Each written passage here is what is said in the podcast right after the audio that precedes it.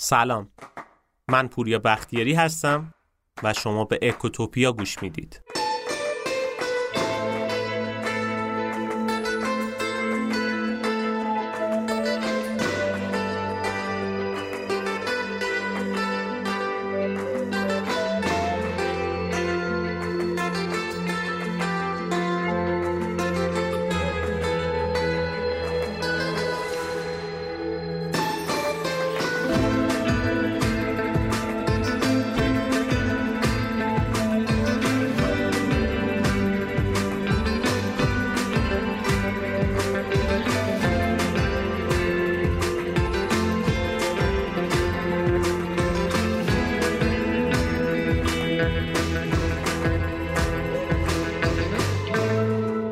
به این فکر کردین زندگی کردن زیر سایه دروغ چطوریه؟ چطور یه نظام با دروغ می‌تونه به حیات خودش ادامه بده؟ اصلا چرا مردم همچین نظامی رو تحمل می‌کنن و خیلی وقتا خودشون به ابزاری برای گسترش این دروغا تبدیل میشن؟ اصلا چطور میشه این دروغا رو برملا کرد؟ توی 17 نوامبر سال 1989 خیابونای شهر پراگ توی چکسلواکی پر از دانشجو معترض بود. هشت روز قبل از این تجمع هم دیوار برلین فرو ریخته بود. به نظر می اومد که موج آزادی داره سراسر اروپا از جمله چکسلواکی رو در بر می‌گیره. در جریان این اعتراضات پلیس تموم تلاش خودش رو برای سرکوب تظاهر کننده ها انجام داد. اما این دفعه با همه دفعه قبلی متفاوت بود. از ریختن دیوار برلین تا تظاهرات چکسلواکی که به بهار پراگ معروف بود همگی نشونه های از آزادی بودند. چون توی هر دوتا کشور مردم به خاطر ظلم نظام کمونیستی دست به اعتراض زده بودند. در جریان اعتراض نوامبر 1989 پراگ مردمی که تا هفته های قبل به شدت از نظام ارتش و سرکوب گسترده و اعمال خشونت‌آمیز دولت میترسیدند حالا دیگه نه تنها در مقابل این وحشیگری دولت ایستادگی می‌کردن و ترسی نداشتن هر چقدرم حکومت قدرت خودش رو بیشتر نشون می‌داد هم افزایش پیدا می‌کرد. مردم شجاعتر شده بودند پاسخ هر مشت با صد تا مشت دیگه می‌دادن. سه روز بعد از این تظاهرات بزرگ یعنی 20 نوامبر همون سال بازم نزدیک به نیم میلیون نفر تو خیابونای پراگ حضور پیدا کردند. در کمال ناباوری رژیم دیکتاتوری چکسلواکی در کمتر از پنج روز از هم پاشید. این انقلاب به انقلاب مخملی چک شهرت پیدا کرد. اینکه چطور همچین نظامی با این قدرت تنها در عرض چند روز به دست عده زیادی از بیقدرتان نابود شد موضوعیه که توی این اپیزود می‌خوایم راجبش صحبت کنیم. انقلاب مخملی چک هرچند که گام خیلی بزرگی در راستای رسیدن این کشور به دموکراسی بود اما اتفاقات بعد از اونم آینده این کشور رو هم دستخوش تغییرات زیادی کرد. شاید تا حالا زیاد دیده باشین که اکثر کتابای تاریخی در مورد داستان دلاوری ها و پیروزی اما کمتر کتابیه که سراغ مردم عادی در جریان وقوع جنگ و انقلاب میرن. مردمی که نقطه عطف پیروزی و شکست یه ملتن. مردمی که جونشون براشون عزیزه ولی ناخواسته وارد جریان انقلابی شدن. با هزاران مسئله درگیر شدن و در نهایت به نحوه خودشون به آزادی رسیدن. توی این اپیزود قرار راجع به شرایط زندگی مردمی که زیر سایه نظام کمونیستی چک زندگی می‌کردن صحبت بکنیم. اینکه چطور این مردم با آگاهی وارد مسیر آزادی شدن و تونستن با قدرت بی قدرتی که داشتن پایه های نظام مستبد چکسلواکی رو بلرزونن. مسئله اینجاست که مردم چکسلواکی خودشون به حکومت دیکتاتور قدرت می‌دادن. توی این اپیزود این نکته رو میگیم که چطور ماشین سرکوب دولت از خود مردم کوچه و خیابون قدرت می‌گرفت. یا به عبارت بهتری این قدرت بی قدرتان بود که به دیکتاتورها اجازه حکمرانی می‌داد. اما مسئله به همینجا ختم نشد. اما خب همونطوری که می‌دونین همیشه شنیدن داستانهای بعد از آزادی خیلی جذاب بوده. آقای هاول نویسنده کتاب قدرت بی قدرتان بیشتر از اینکه درباره انقلاب چک صحبت کنه از نظام پسا توتالیتر صحبت می‌کنه. نظامی که همیشه و در هر قدمی مردم رو لمس می‌کنه. اونم به مدلی که هیچ وقت فکر نمی‌کنن تحت یوغ دیکتاتوری هستن. این نظام ها واژه دموکراسی رو به زیبایی استفاده می‌کنن. ولی اقدامشون کاملا دیکتاتوریه. این نظام ها با استفاده از ابزار ایدولوژی می‌دونن که دقیقا چه زمانی کدوم گروه از ملت رو باید هدف قرار بدن. و نکته اینجاست که زندگی در سایه همچین حکومتی همیشه با دروغ و ریا و درویی همراهه. مردمم علاقه ای ندارن که نسبت به دروغای نظام شکایتی بکنن. حالا خواسته یا ناخواسته با سکوتشون به نظام اجازه دروغگویی و سرکوب بیشتر میدن. توی همچین نظامایی حتی لازم نیست که مردم این دروغا رو قبول بکنن. فقط کافی مردم بپذیرن که در چنبره این دروغ دارن زندگی می‌کنن و با این کارشون بر اعمال نظام سهه می‌ذارن و در نهایت خود این مردم تبدیل به بخشی از نظام و تبدیل به بخشی از ابزار سرکوب میشن. به نظرم مقدمه کافیه. سعی کردم یه دیدگاهی بهتون بدم که ببینید موضوع این اپیزود در مورد چیه و می‌خوایم راجع به چی صحبت بکنیم. منبع اصلی این اپیزود هم کتاب قدرت بی قدرتان اثر آقای هاوله. کتاب جذابیه و فوقالعاده هم کم حجم که من حتما توصیه می‌کنم بعد از این اپیزود این کتاب رو تهیه بکنین و اصل کتاب رو بخونید. این اپیزود جایگزین خوندن اون کتاب نیست. ما صرفا سعی می‌کنیم شما رو ترغیب بکنیم که برید این کتاب رو تهیه بکنید و بخونید. پس بریم بشنویم داستان کتاب قدرت بی قدرتان رو.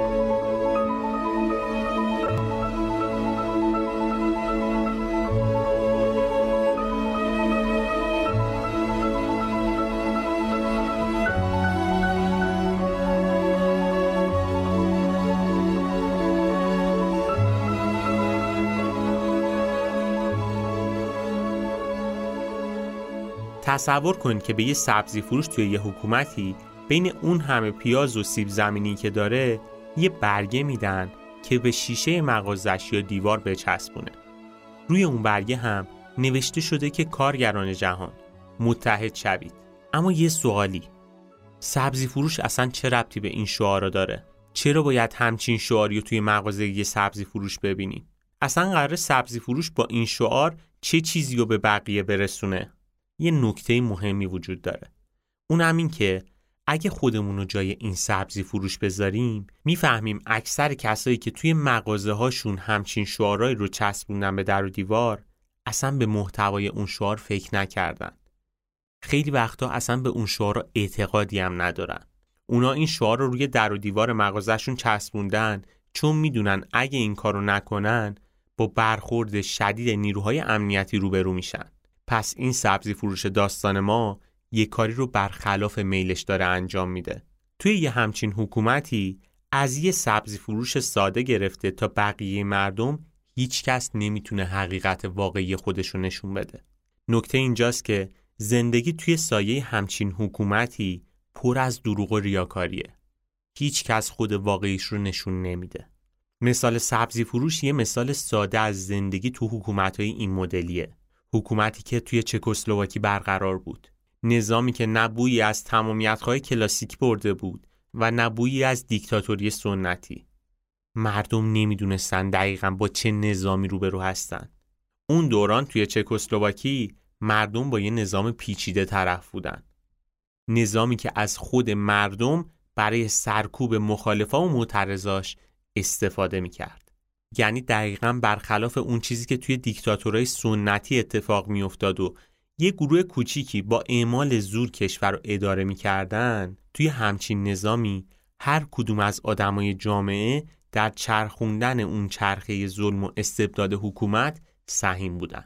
شاید اصلا براتون سوال پیش بیاد که چطور میشه همچین حکومتی برای مردم ساخت که همشون توی چنبره دروغ زندگی کنن؟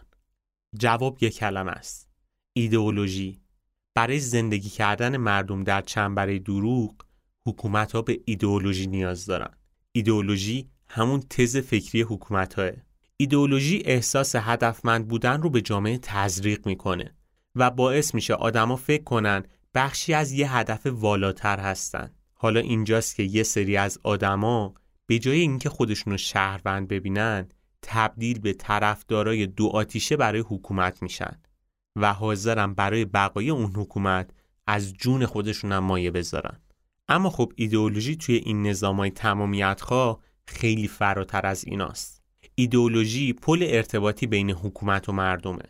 حکومت از طریق ایدئولوژی به مردم نزدیک میشه و مردم هم دقیقا از طریق همین راه خودشونو به ایدئولوژی نزدیک می‌کنن. وقتی که همچین اتفاقی بیفته زندگی کردن زیر سایه این مدل حکومت ها باعث میشه که حکومت تموم چیزایی که مردم یک کشور آزاد انتظار تحقق اون رو دارن وارونه و معکوس جلوه بده. مثلا توی این مدل حکومت ها سرکوب فرهنگی رشد و توسعه فرهنگی خونده میشه. یا مثلا انتخابات ساختگی و نمایشی رو بهترین مدل دموکراسی جلوه میدن. نبودن آزادی بیان رو بهترین و قشنگترین لباس آزادی جلوه میدن. و نکته دردناکتر اینه که سوء استفاده از قدرت هم انقدر توی این حکومت عادی میشه که اصلا همین سوء استفاده از قدرت رایت قانون به حساب میاد. حالا اینجاست که حکومت توی دروغای خودش گیر می‌کنه و نتیجه این میشه که خواسته یا ناخواسته باید برای بقای نظام دست به جل و دستکاری حقیقت بزنه. این نظام گذشته و حتی آینده رو هم جل می‌کنه. یعنی آمارای دروغین ارائه می‌کنن و سعی می‌کنن با استفاده از همین آمارای دروغی شرایط کشور رو خوب و ایدئال جلوه بدن این مدل حکومت ها خیلی سختگیرتر و خفقانتر از بقیه رژیما هستند. توی این مدل حکومت ها مردم توی خفقان شدیدی زندگی می‌کنن. شرایط خیلی سختگیران است.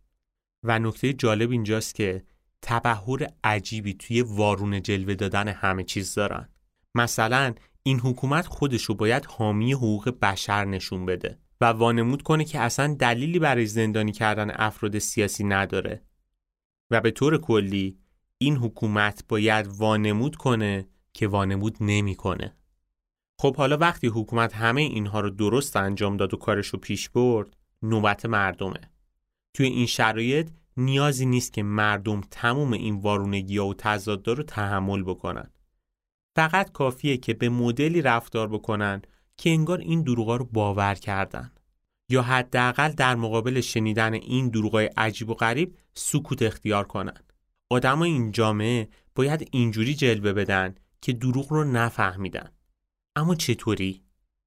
دقیقا مثل همون کاری که با سبزی فروش اول داستان انجام دادن. آدما مجبور میشن از قانونی تبعیت کنن که حتی نمی‌دونن چه قانونیه و چه مفهومی داره.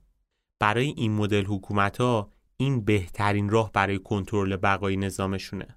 آدمای جامعه مثل همون سبزی فروش داستان با انجام این مدل کارا یه مهر تأییدی بر اعمال حکومت می‌زنن. حالا چه اتفاقی میفته اطاعت خودشون رو نشون میدن رژیم رو می‌سازن و خودشونم تبدیل به جزئی از کل این نظام حکومتی میشن. حالا دیگه اینجاست که اکثر آدما یادشون میره که این دولت ها که از مردم قدرت می‌گیرن.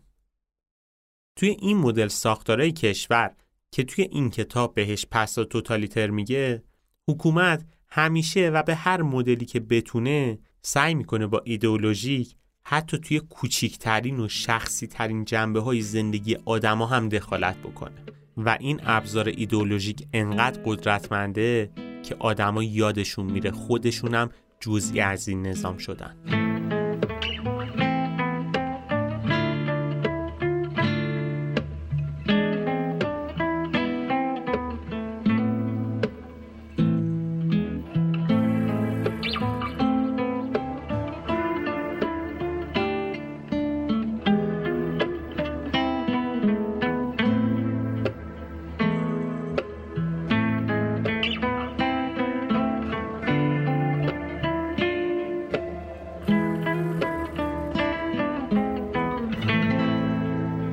همونطوری که گفتیم ایدئولوژی ابزار اصلی حکومت‌های پسا توتالیتره ایدئولوژی چیزیه که باعث استحکام حکومت میشه و کم کم انقدر اهمیت پیدا می‌کنه که تقریبا همه قدرت رو به دست خودش می‌گیره و این یعنی تا وقتی که ایدئولوژی برقراره این حکومت هم به حیات خودش با قدرت ادامه میده.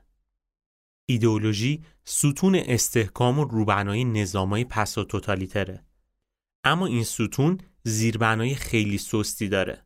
از اونجایی که این نظام مجبور چیز رو وانمود بکنه که در واقعیت نیست ساختار این نظام با دروغ عجین میشه و نکته اینجاست که این ستون تا وقتی دووم پیدا می‌کنه که مردم حاضر باشن زیر چترای دروغی این حکومت زندگی بکنن و تمایلی به ابراز نظر واقعیشون نداشته باشن. اما خب حکومت دقیقا چه دروغایی میگه؟ یه بار دیگه برگردیم سراغ مثال سبزی فروش. شعاری که سبزی فروش پشت شیشه مغازش میچسبونه یکی از همین دروغاست. سبزی فروش شاید پیش خودش این مدلی فکر کنه که اگر من این برگر رو به شیشه مغازم بچسبونم با این کار از خودم محافظت کردم. از طرفی همه سبزی فروش ها هم این برگر رو روی شیشه مغازشون چسبوندن. چرا من نکنم؟ ولی خب اینجا باید به یه چیزی فکر کنیم. اگه همه سبزی فروش هم خودشون رو توی آتیش بندازن این سبزی فروش هم حاضر خودش رو تو آتیش بندازه؟ اصلا شاید خود شما هم توی نگاه اول با سبزی فروش هم عقیده باشین. بگین خب مگه یه شعار نویسی ساده چه ضرری به من وارد می‌کنه؟ اصلا به دیگران هم ضرری وارد نمی‌کنه که. یه شعار رو دیوار چسبیده شده. اصلا مگه این شعار رو کسی می‌خونه؟ درسته کسی توی سبزی فروشی میره این شعار رو بهش توجهی نمی‌کنه و خیلیا نمی‌خونن. اما اینجا یه سوال مهم مطرح میشه. اگه کسی واقعا این شعار رو نمی‌خونه چرا این نظام انقدر حساسیت داره تا شعارهاش رو توی همه جا نشون مردم بده؟ یا یه سوال بهتر اگه کسی این شعارها رو نمی‌خونه و بهش توجهی نمی‌کنه چرا نچسبوندنش به شیشه مغازه باید عواقب سنگینی برای سبزی فروش داشته باشه؟ برای جواب به این سوال باید بدونین که این شعار به تنهایی هیچ تأثیری نداره. نکته که برای حکومت مهمه تبعیت آدم ها از این قانونه. گفتیم توی این مدل نظاما خیلی از آدما متوجه وجود اصلا همچین چیزی نمیشن. خودشون میشن بخشی از ابزار خود این نظام. اصلا بد نیست بدونید که این مدل نظاما دوست دارن توی همه چیز دخالت بکنن. و این دخالتشون فقط به اجبار چسبوندن یه شعار روی شیشه و دکل برق و بیلبوردهای شهر محدود نمیشه.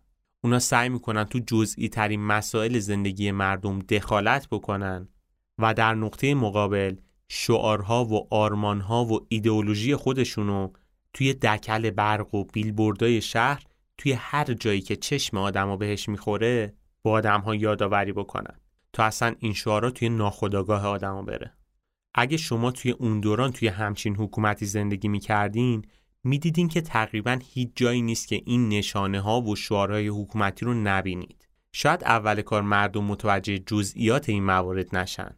اما وقتی که این شعارها چهره شهر و کشور رو به طور کلی تغییر میده دیگه نمیشه آگاهی از پیامهای حکومت رو انکار کرد.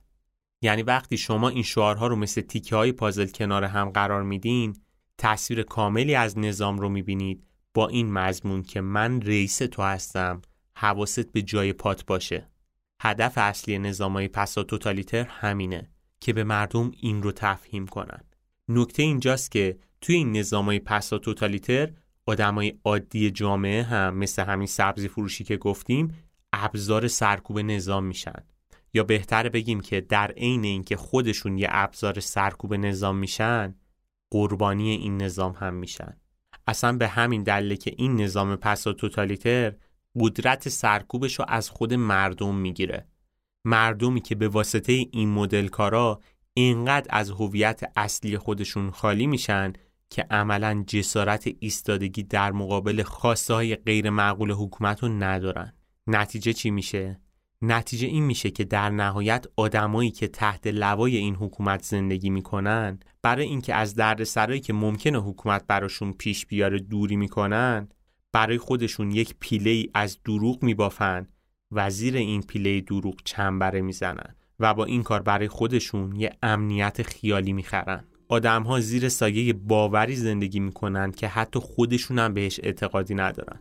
و نکته دردناک اینجاست که اگه آدمای یه جامعه به زندگی کردن در چنبره دروغ عادت بکنن جامعه منفعل میشه و اون وقتی که بذر رژیمای فاسدتر از دیکتاتوری توی جامعه کاشته میشه.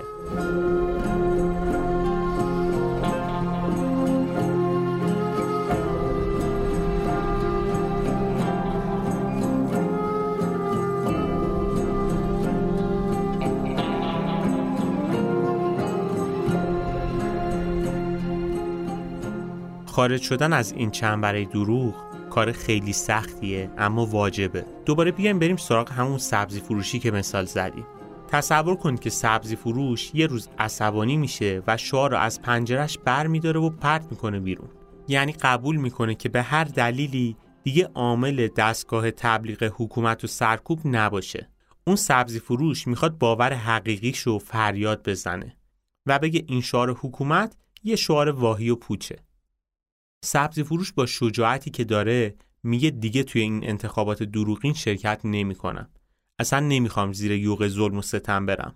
سبزی فروش با این کارش خودشو از زندگی توی چنبره دروغ آزاد می‌کنه و به زندگی توی دایره حقیقت رو میاره.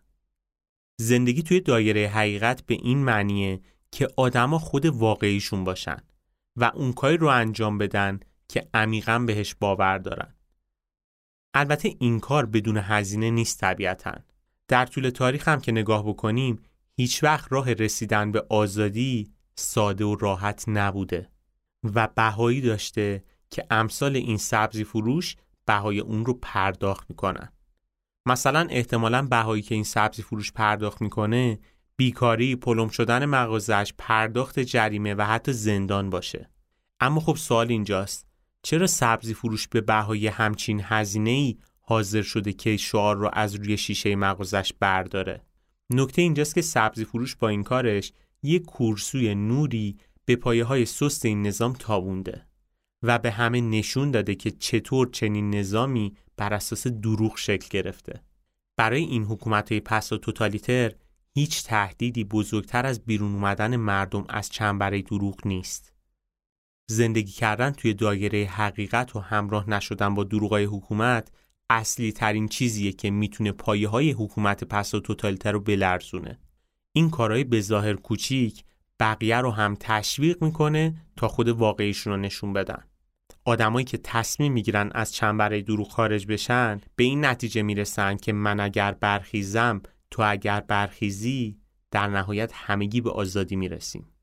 البته که همچین حرکتی از سوی حکومت قانون شکنی محسوب میشه و خیلی هم خوشایند حکومت نیست.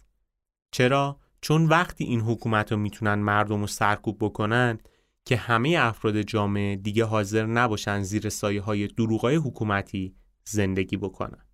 بذارید این مدلی بگم. حقیقت دقیقا چیزیه که حکومت های پس و توتالیتر دائما سعی در پنهون کردن و دستکاری اون دارن. و نکته اینجاست که حکومت های پس و توتالیتر دقیقا مخالف آگاهی هن. حالا دیگه در نهایت وقتی دروغای این حکومت آشکار میشه دیگه نمیشه جمعیت که آگاه شدن و ساکت کرد. با این کار حکومت قافلگیر میشه و در نهایت واکنشایی نشون میده که نه مناسبه و نه برای اداره مملکت چاره سازه. پس میشه گفت که زمینه های اولیه شکلگیری اپوزیسیون تو حکومت پس و توتالیتر زندگی توی دایره حقیقته. نکته که باید توجه داشته باشیم همینه. قدرت این اتفاق توی شکلگیری گروه های سیاسی نیست. این اتفاق قدرتش توی هدایت جامعه به سمت آگاهی، برابری خواهی و حق طلبیه. این قدرت به مرور توی جامعه و بین توده های مختلف پخش میشه. و به ساختار قدرت نفوذ پیدا می‌کنه. و در نهایت هم تشکیل اپوزیسیونا کاری می‌کنن که اونایی هم که تا لحظات آخر حاضر به ترک زندگی توی چنبره دروغ نشدن تحت تاثیر قرار بگیرن. این یه اسلحه نامرئیه. قدرت این اسلحه نامرئی به اندازه زیاده که می‌تونه به قلب یه ارتش نفوذ کنه و همشون رو خل اصلاح بکنه. هرچند که این قدرت نامرئیه. اما در نهایت جنب و جوشهایی رو شکل میده که تبدیل به اراده ملی میشه و ساختار مرئی پیدا می‌کنه و تحت شکلهای مختلفی هم به نمایش در میاد مواردی مثل وقوع رخداد سیاسی، انقلاب، جنبش های اجتماعی، نافرمانی های مدنی یا تحولات فکری اساسی توی جامعه. از اونجایی که تو حکومت های پسا توتالیتر همه مشکلات پشت دیوار فولادی و زخیمی از دروغای مختلف پنهون شده هیچ وقت نمیشه حد زد که قطره آخر صبری جامعه دقیقا کی لبریز و کی آروم میشه حتی به خاطر دروغای زیادی هم که این حکومت گفته نمیشه دلیل اصلی و جرقه اصلی وقوع تنشایی توی جامعه و نافرمانی مدنی رو تشخیص داد مثلا توی چکسلواکی وقتی آخرین قطره صبر آدم لبریز شد که گروه موسیقی مردم پلاستیکی دنیا دستگیر شدن. در نهایت هم بیانیه‌ای با عنوان منشور 77 برای حمایت از دستگیری این گروه نوشته شد. این گروه در زمینه موسیقی راک فعالیت می‌کردند. سال 1976 فقط به این دلیل که خود واقعیشون رو توی اون آهنگا نشون داده بودن و با ایدئولوژی حکومت همسو نبودن دستگیر و محاکمه شدن. دستگیری این گروه آخرین ضربه نظام به بدنه خودش بود. مردم بعد از این دستگیری از چنبره دروغ بیرون اومدن دست به تظاهرات زدن. وقتی صحبت از زندگی توی دایره حقیقت میشه باید دقت داشته باشیم که منظورمون فقط بیانیه گروه های سیاسی و تشکیل احزاب مختلف نیست. هر کسی به تنهایی می‌تونه از چنبره دروغاش بیرون بیاد. به شرط اینکه خود واقعیش باشه این دایره حقیقت می‌تونه نامه ای از روشنفکران بیانی های احزاب مختلف اعتصاب کارگرا و خیلی از حرکت های مدنی دیگه ای باشه.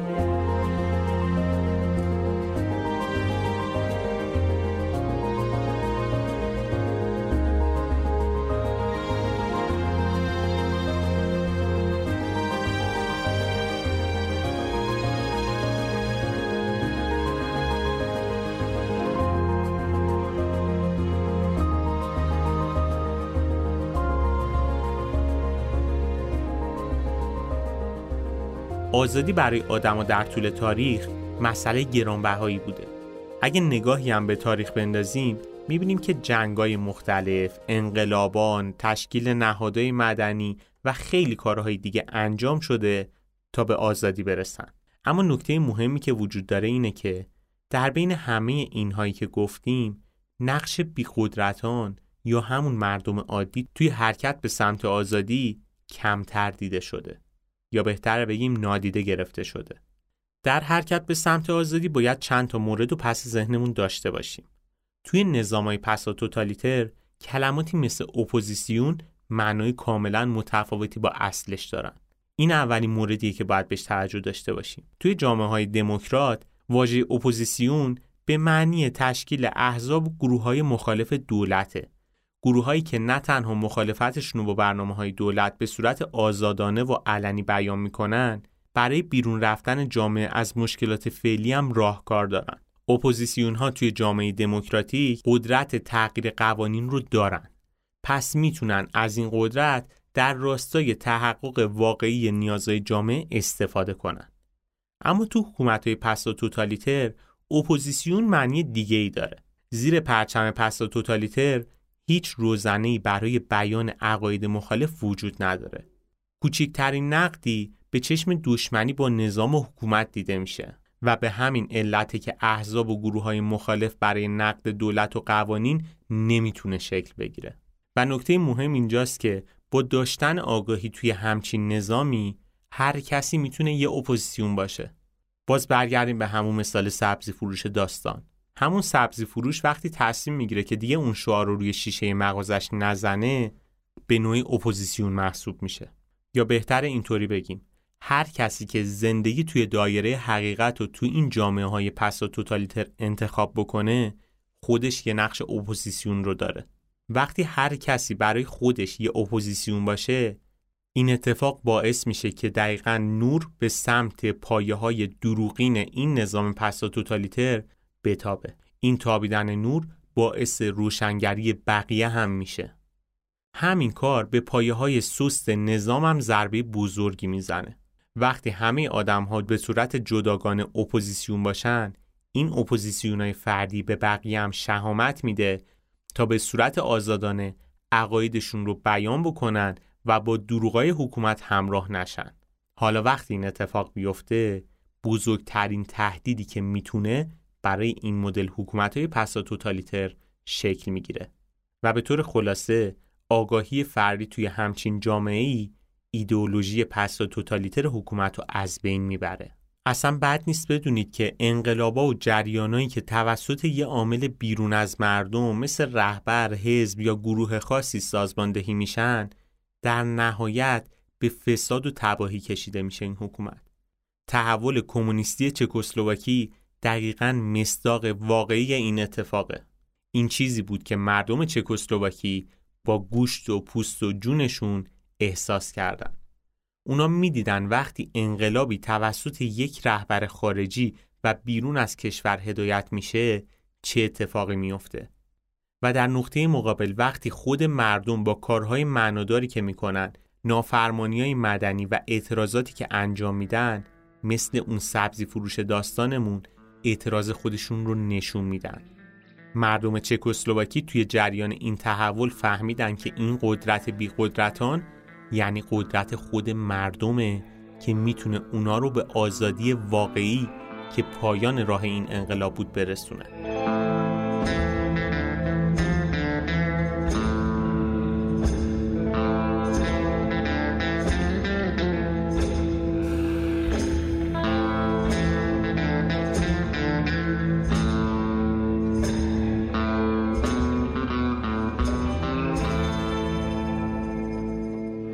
نوع اعتراضم از جمله مسائلیه که در راه رسیدن به آزادی باید بهش توجه داشت. به طور کلی دو مدل اعتراض وجود داره. اعتراض مسالمت آمیز و اعتراض مسلحانه. خیلیا برای مقابله با یه نظام پسا توتالیتر و رسیدن به آزادی اعتراض مسلحانه رو انتخاب می‌کنن. اما خب باید بپرسیم مگه یه نظام پسا توتالیتر با همچین ابزاری خود مردم معترض و سرکوب نکرده پس اگه جامعه برای مبارزه با نظام پس و توتالیتر اعتراض مسلحانه رو انتخاب بکنه ناخواسته در مسیر قدم گذاشته که مقصدش حکومت ظالم دیگه ایه. پس اعتراض مسالمت آمیز با توسل به قوانین راهکار بهتری برای مبارزه با این مدل نظامه. توی این اعتراضا باید از همون قوانین نظام پس و توتالیتر علیه خودش استفاده بکنیم. با همچین کاری آدمایی در ظاهر به قوانین حکومت تن دادن که اگرچه دروغ و ریاکاریه که البته این کار در نهایت به نفع کل جامعه است. برای توجیه این مسئله چند تا دلیل مهم وجود داره. اولا اینکه این نظام با نظامای دیکتاتوری متفاوته. پس طبیعتا اعتراضای مسالمت آمیز ارجحیت دارن نسبت به اعتراضای مسلحانه. توی نظامای دیکتاتوری دیکتاتورها معمولا با اعمال زور و خشونت و کمک گرفتن از اوباش به قدرت رسیدن. اما این نظامای پسا توتالیتر برای اینکه بتونن ایدئولوژی خودشون رو توی جامعه گسترش بدن نیاز به قوانین مختلف و زمان دارن. این رژیم باید خودش رو مدافع حقوق بشر نشون بده و قوانینش توی جامعه از آزادی و مبارزه با ظلم باشه. این رژیم هرچند که این کارا رو انجام نمیده اما زمانی که پایه های سست و دروغین نظامش با نافرمانی مدنی مثل کاری که سبزی فروش کرد روشن بشه در نهایت اونایی که با توسل به همین قوانین روی کار اومدن محکوم میشن. پس اعتراض مسالمت آمیز خیلی بهتر می‌تونه آدما رو از چنبره دروغ خارج بکنه و وارد دایره حقیقت بکنه. ولی خب اگه اقدام مسلحانه انجام بشه چی میشه؟ با این کار نه تنها در نهایت یه حکومت خشن دیگر سر کار میاد بلکه مردمم مقابل همدیگه قرار می‌گیرن و هر جمعش توی جامعه اتفاق میفته و همین عامل زمینه رو برای سرکوب شدیدتر معترضا فراهم می‌کنه. به عبارت بهتری حکومت بهونه می‌خواد برای سرکوب کردن اعتراضا. چه بهونه از این بهتر؟ این حکومت با دستاویز کردن اقدامات خشونتبار معترضان اونا رو نقض کننده امنیت و قوانین کشور نشون میده و در کنار سرکوب معترضا کاری می‌کنه که قشر خاموش و خاکستری جامعه هم با حکومت همراهی بکنه.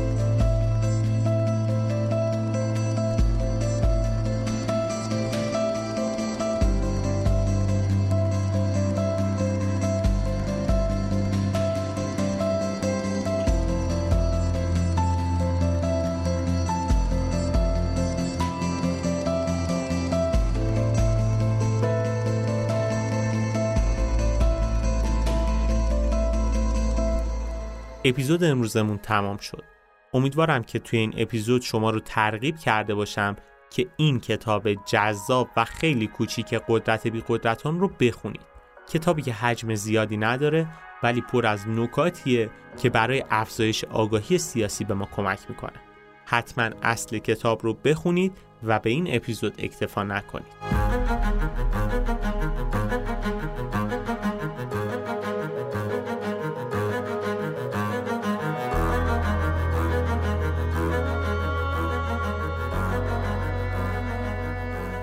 خیلی ممنونم از اینکه تا این لحظه با ما همراه بودید. اگه اپیزود امروز رو دوست داشتید لطفا با دوستانتون به اشتراک بذارید و از ما حمایت کنید. این بهترین دلگرمی برای ماست. توصیه می‌کنم به سایتمونم حتما مراجعه بکنید. سایت اکوتوپیا لینکش توی توضیحات موجوده. اونجا بیشتر از هزار تا مقاله و مطلب علمی وجود داره که سعی کردیم به زبان خیلی ساده بیان بکنیم که شما بتونید بهتر با این مسائل اقتصادی و مدیریتی و مسائل سیاسی روزمره آشنا بشید و ازش استفاده بکنید. علاوه بر این توی سایت ما معرفی کتاب و نقشه راه هم گذاشتیم. برای کسایی که به مطالعه بیشتر علاقه دارن. دوست دارن یه مسیر مطالعاتی رو طی بکنن.